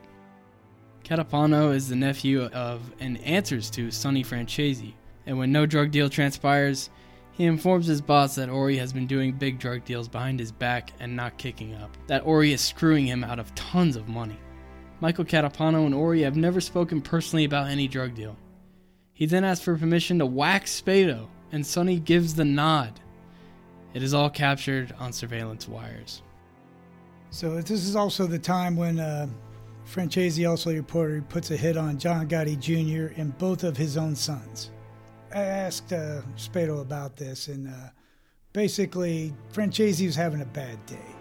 You know, he's he's an older guy at this time. His mind is sharp. Don't get me wrong, but I think a lot of things are going haywire. Johnny's a mess. Johnny's working for the feds. Uh, it's rumored uh, other, other people close to him are wearing wires. We'll say that. I think he's he's he's up with it. You know what I mean? And now, if you can imagine, I'm not trying to justify, but your nephew comes and tells you that Spado's been dealing large sums of cocaine behind your back and not kicking up. I think it was a kick in the nuts because he believed it. He should have gone to Spado. He should have checked it out. He didn't, and uh, that's something he you know he had to live with. So around this time, Johnny Franzese comes up missing. He's supposed to meet up with Ori to look at a car that he's considering buying. And instead of keeping the appointment, he calls and delays for one more day, then he disappears. So, based on his past, Spado's assuming he's back on drugs and up to no good. At some point, he travels back to New York, uh, or he does, and he discusses the situation with Sonny. And uh, when it's over, he's getting ready to leave, and he offers to hire a private investigator to find him. But apparently, Franzese says, no, don't do anything yet, just hold back. So Ori goes back to the airport, goes into the bathroom for a smoke, and when he comes out, he's approached by two young FBI agents, show their badges, and they're like, hey, you can stop looking for Johnny, he's with us. So Ori's basically like, uh, that's good, his parents will be glad to know that. And they're like, we prefer you not tell his parents. Ori's like, they're his parents, they have a right to know where their kid is, right? So then they lay it out that you know Johnny's with them, and this is Ori's one chance to join the team. He's going to be indicted too. He's going to go to jail. And he's like, I think the way they said it is, you join us, or this will be your last commercial flight. And Ori's like, do what you got to do. He goes to a phone, he calls Sonny, and gives him the bad news. And uh, he, they were right. It was his last commercial flight for a long, long time. In 2008, Orlando Spado is arrested as part of a RICO case involving the Colombo crime family. His indictment includes conspiracy to commit cocaine distribution and a separate indictment for a home robbery. Catapano and Ori are both indicted for the cocaine conspiracy, although they have never spoken to each other about the deal. The trial was held in Brooklyn, New York. Ori is transferred from California under the pretense that there were bench warrants pending there. When he arrives, it's discovered that this was erroneous. There are no outstanding warrants, but the judicial system takes the position of, oh well, you're here now. Assign a public defender. Oh, you, know, you know you're screwed then. Spado quickly learns that he is on his own. From prison, he studies his case and the applicable laws. In the end, he proves to be a quick study and wins a trial severance. It ultimately ends in a plead out for 97 months, only serving 62. And you're right, he is screwed, and he's screwed by design. Like I said, they used a bogus pretense to get him into Brooklyn because if they would have tried him out west, he's connected out to Yin Yang. He'd have had the Dream Team lawyers going in there and stuff. This would have never happened, right? But they get him out there. They seize Enrico. When you're in RICO, they're seizing all your assets. They're taking everything. Yeah. So you're, you're screwed. You're at their mercy and stuff, right? So what happens is it all pretty much is bullshit, right? Yeah. The cocaine thing is bullshit. Uh, not that Spado's innocent of committing crimes. He's obviously. innocent of this. Right. And Yeah. this is the crazy thing that you need to understand if you think you're going to join this life, you're smart enough, okay? They never caught Ori Spado for what he did. They busted him for what he Yes. did not do. Great quote from Yes. Ori. Yes. And this is this is the the crazy part of it. So there's also another indictment besides the cocaine thing. It involves a robbery, and uh, I guess what you really get the takeaway is that there's this guy, and I don't know if he's in jail or what, but he wants to get his safe from his wife. There's a bunch of money in it, and the wife doesn't want to give up the safe and stuff. So the story goes that she gets Ori and some guys to rob the place, right? They're going to get the safe, but there wasn't a real robbery right? It's a robbery so that she doesn't have to be accountable for this money or something. That's my general take on it and stuff, right? So when they bust him for this, it'll be easy enough to figure out that it wasn't a real robbery, right? They get this woman and they extradite her to another country or something, so she's not a material witness in the trial and stuff. So this is what they're going to stick to him. Like they're going to get him for a robbery, right? Also, there's a witness saying that before the robbery, Ori gave somebody a gun. That's a huge deal, right? Yeah. Ori's adamant there's no way this guy saw him give somebody else a gun because he wasn't in the room. Yeah. And he doesn't say he gave him a gun, but he never specifically says he didn't give the guy a gun. Right. But what he knows for sure is this guy was not an eyewitness to any gun transfer if it happened. Yeah. Okay, that's my read on that. So, what it ends up being is they give him 60 days for the robbery portion, but there's mandatory sentencing on the gun crime, which is about 60 months. Hmm. So, if you're following this, he's going to do about five years for the shit that either didn't happen or there's absolutely no shred of evidence that it happens. Yeah. You've only got the testimony of somebody who's probably lying, saying they saw it. Welcome to RICO. Yeah. Okay? So later on, the, the interesting fact about this is the 924C gun charge is deemed by the Supreme Court to be unlawful, and this is in June of 2019, I believe. And uh, Yeah, pretty recent. yeah, so Ori discovers that he can have that charge vacated. Right now, he's already done the time, obviously, but he can have the charge vacated. But here we go back to the judicial system. It turns out if he does that, they can bring back the old charges of cocaine conspiracy and stuff. And then he's looking at, he was looking at what, 50 life? He's looking at life. Yeah. So all that's back from the dead, even though the statute of limitations on that is gone. It's just- so it's just, you know, it becomes a situation of uh, walk away or you walk away, Yeah. you know?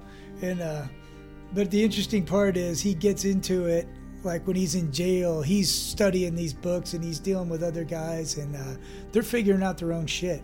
And I think some of the best advice, he's like, don't throw yourselves at the mercy of a public defender. They're not in your best interest. They're going to wipe the floor with you and move on to somebody else. He's like, he got himself out not by making a deal, not by ratting. There are no proper statements that Orlando Spado ever signed. Right. And he defies anyone to produce them, right? He's like, and he even points out when though everybody got busted, everybody's walking out on bail, not him. Yep. They keep him, right? So there's no evidence that he would ever, ever turn coat on anyone. But he basically dealt with his own problems and he used his own brain to get himself out of it. You know, he got his own severance and stuff. He filed those motions himself and everything, and he, he got out. You know, well, he got out quicker than, than normal. Now, his prison time, he doesn't speak fondly of it, No. but he went in as an Italian gangster and he says it wasn't hard time. You know, he doesn't recommend it, he doesn't want to Yeah. relive it, and uh, far from it, he would go out of his way to keep anybody else from following that course of action. But his time in there could have been a hell of a lot worse if he wasn't Orlando Spado. Yep. Ori finished his time at the U.S. federal prison in Lompoc and returned to Beverly Hills, where he is involved in a few film projects and other legitimate businesses. This year, he staged a comeback, appearing on numerous platforms to tell his story and to warn young people of the pitfalls of the life he's chosen. This concludes the legend of Orlando Ori Spado. All right, so great story, and uh, obviously Orlando is pitching a book, The Accidental Gangster. Now there was an old version out, but this has a hundred more pages. It's got letters he's written and stuff. And as cool as this was and everything we told you, we haven't told you shit. Yeah. You know, there's so many details and things that he obviously held back that I highly encourage you, A, because it's a great story. If you're into the gangster life and stuff, this guy was in the thick of it, and he's going to get you as close as most people are ever going to get to it. Uh, secondly, this is a great guy. And uh, Really good guy. yeah, and be a part of his comeback story. After I met him, it's like I wanted to buy the book just to get this guy back on top and to be a part of it Yeah. and uh, I'd highly encourage that. He's got a million other things going on. If you go to theaccidentalgangster.com, you'll see all the things he's got cooking now. He bought a book publishing company where he's going to help authors get published and stuff and actually get into stores like uh, not just Amazon, but in the, the Walmarts and things like that. And uh, you can check him out on uh, Instagram, The Accidental Gangster. He's there. You can go to his website, like I said. Um, what was his other things get going? Oh, he's starting a podcast. Yeah. He took a year ago. He didn't With, even know what a podcast was. Somebody else, I forget the name. Guy's name's John. John, yeah. Yeah, It's John something. but so he's he's yeah, didn't into even that. know what a podcast was a year ago. Yeah, now he's gonna have one. Yeah. So just a million balls rolling. Like I said, he's doing. Uh, he did the interview with us, but he's doing interviews with everybody. This guy's blowing up the scene, and not for no reason. You know, it's a he's got a great story, and b he's a great person. Yeah. You know, and I would attest to that. And uh, Yep. in us, or you got a friend for life. If you ever need anything, you know, we're, we're on your side. And uh, hey, it's been a long night. We're gonna call it quits. Joshua, what do you got to say? Make sure to check out next week's episode, Roy DeMeo. Don't miss it. Good night. Well, you know what? In my book, I do say that if I could help one young man out, it was well worth it. I've helped several young men, but I even got an email yesterday from a young man that I spoke to close to a year ago from Ireland. And Ireland, and this guy's family's in it and everything. And oh, he stayed out of it. He's thanking me. And you know how much that means to me. Because, and as glamorous as gangsters are portrayed on TV, I like to tell you, it is not glamorous. You do not want to live your life every single day looking all around, looking behind you, and being careful of everything you do, you say, or where you go. You don't want to live your life like that there. And you don't want to be sharing our money that you earn with some other people. So it's your choice. And a young man, if they got a question, they need any guidance, they could email me at the accidental gangster at gmail.com and I'd be more than happy to help them and give them proper advice. I thank you folks. This is the longest interview I ever did. I enjoyed it very much. And all you guys have a blessed day. God bless you.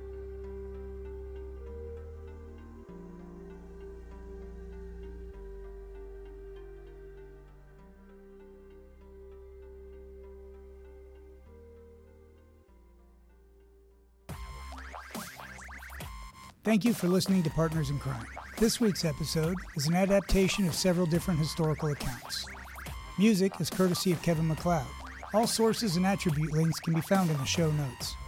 If you enjoyed this episode, you can follow us on Facebook and Instagram at Partners in Crime Podcast. Links are in the show notes. If you didn't like the show, keep your mouth shut. No one likes a rat.